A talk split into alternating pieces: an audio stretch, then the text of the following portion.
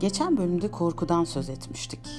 Korkuyla yaşamak, korkuyu nasıl kullanmamız gerektiği, acı ya da güç olarak kullanıp kullanmayacağımız. Bugün de yine korkuyla ilgili hem ufak bir çalışma yapacağız hem de yine üzerinden şöyle bir geçeceğiz. Çünkü gerçekten korku hayatımızda çok önemli yeri olan bir duygu. Önemli olan onu kenara itmek değil, onunla gerektiği gibi yüzleşmek ve onu da yanımıza alarak uygun aksiyonlarda bulunabilmek. Geçen sefer de söylediğimiz gibi aksiyon almak korkuyu siliyor. Yani uçak korkunuz varsa uçağa bine bine korkunuzu yeniyorsunuz veya karanlık korkunuz varsa ne kadar çok karanlığa girerseniz o kadar çok korkunuzu yok edebiliyorsunuz. Dolayısıyla eylem kendi içinde korkuyu barındırmıyor. Korku o eylemi düşündüğümüzde olan duygu aslında. Biraz bu şekilde tarif edilebilir. Yani e, iğneden korkan bir çocuğu düşünün. İğne olmak için e, iğne olduğunu duyduğu andan itibaren korku duymaya başlayabilir, ağlayabilir. Ama aslında iğne olma süresi belki 10 saniye sürecek ve çok çok ufacık bir şey olacak. Ama önden başladığı ve beslediği korku duygusu onu e, o aksiyonu yapmaktan alıkoyuyor ve o aksiyonu en korkunç şey olarak görmesini sağlıyor. Bu aslında bütün insanlar için geçerli. Çocukken de aynı şeyleri yapıyoruz. Tabii farklı konularda yapıyoruz ama büyüdüğümüzde de bu yaklaşım aslında değişmiyor. Dolayısıyla eylemin dışındayken aslında korkuyoruz. Eylemin içinde korku duymuyoruz. Yeter ki o eylemi yapmak için yani aksiyonu almak için bir cesaret duyalım ve adım atalım. Yani denize atlayalım. Başka türlü suyun sıcak mı soğuk mu olduğunu bilemeyeceğiz. Şimdi korkuyla ilgili e, ikinci kitabımda bir çalışma var.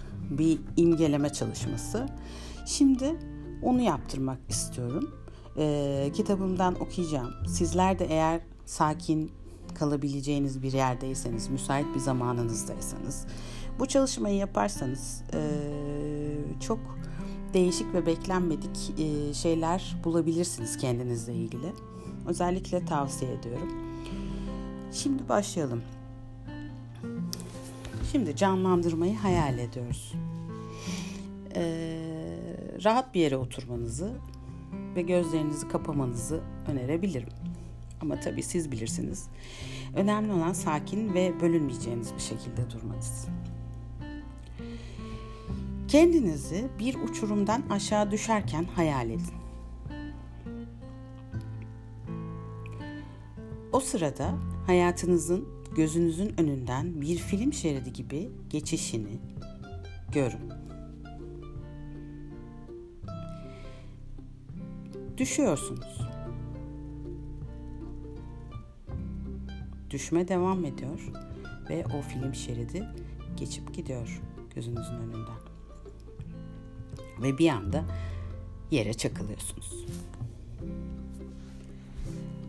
Şimdi kendinizi yerde yatarken hayal edin.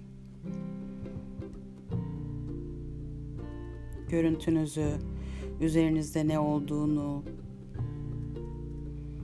nasıl görünüyor olabileceğinizi, sizin yanınıza gelenlerin sizi nasıl gözlemleyeceğini hayal etmeye çalışın.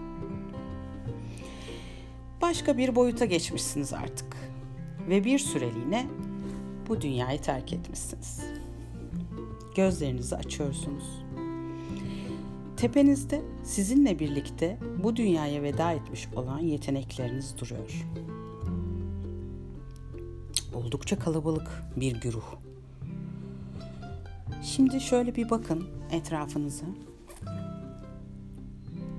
Hangi yetenekleriniz başınızda duruyor?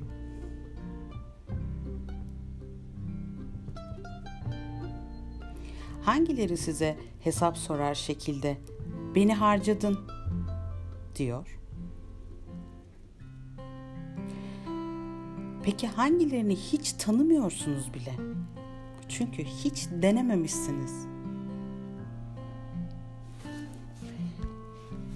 Neleri yanan bir kor halinde içinizde bıraktınız? Bile bile, isteye isteye terk ettiniz. İlgilenmediniz bile. Hangi korkular sizi alıkoydu? Düşünün.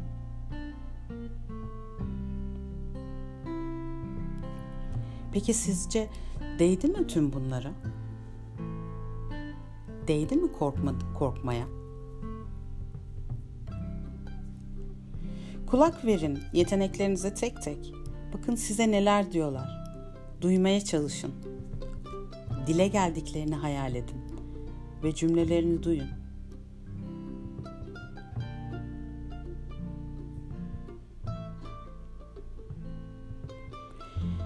Duyduğunuz cevapları istediğiniz şekilde kaydedin. İster kalbinize, ister beyninize, ister ruhunuza, isterseniz bir kağıda. Ama burada aldığınız cevapları hiç ama hiç unutmayın. Eğer gözlerinizi kapadıysanız yavaş yavaş açabilirsiniz. Şimdi düşündüğünüzde neler hissediyorsunuz? Yine sessiz kalarak kendinize bir bakın. Kullanılmayı bekleyen yeteneklerinizin çığlıklarına ne olur ama ne olur kayıtsız kalmayın. Çünkü hepimiz aslında sandığımızdan daha fazlasıyız. Peki şimdi bütün bunları gördükten ve duyduktan sonra yeniden dünyaya gönderilme şansınız olsaydı. İmgelem bu ya. İlk iş ne yapardınız? İlk. Hadi. Hemen. Şimdi yapın. Durmayın.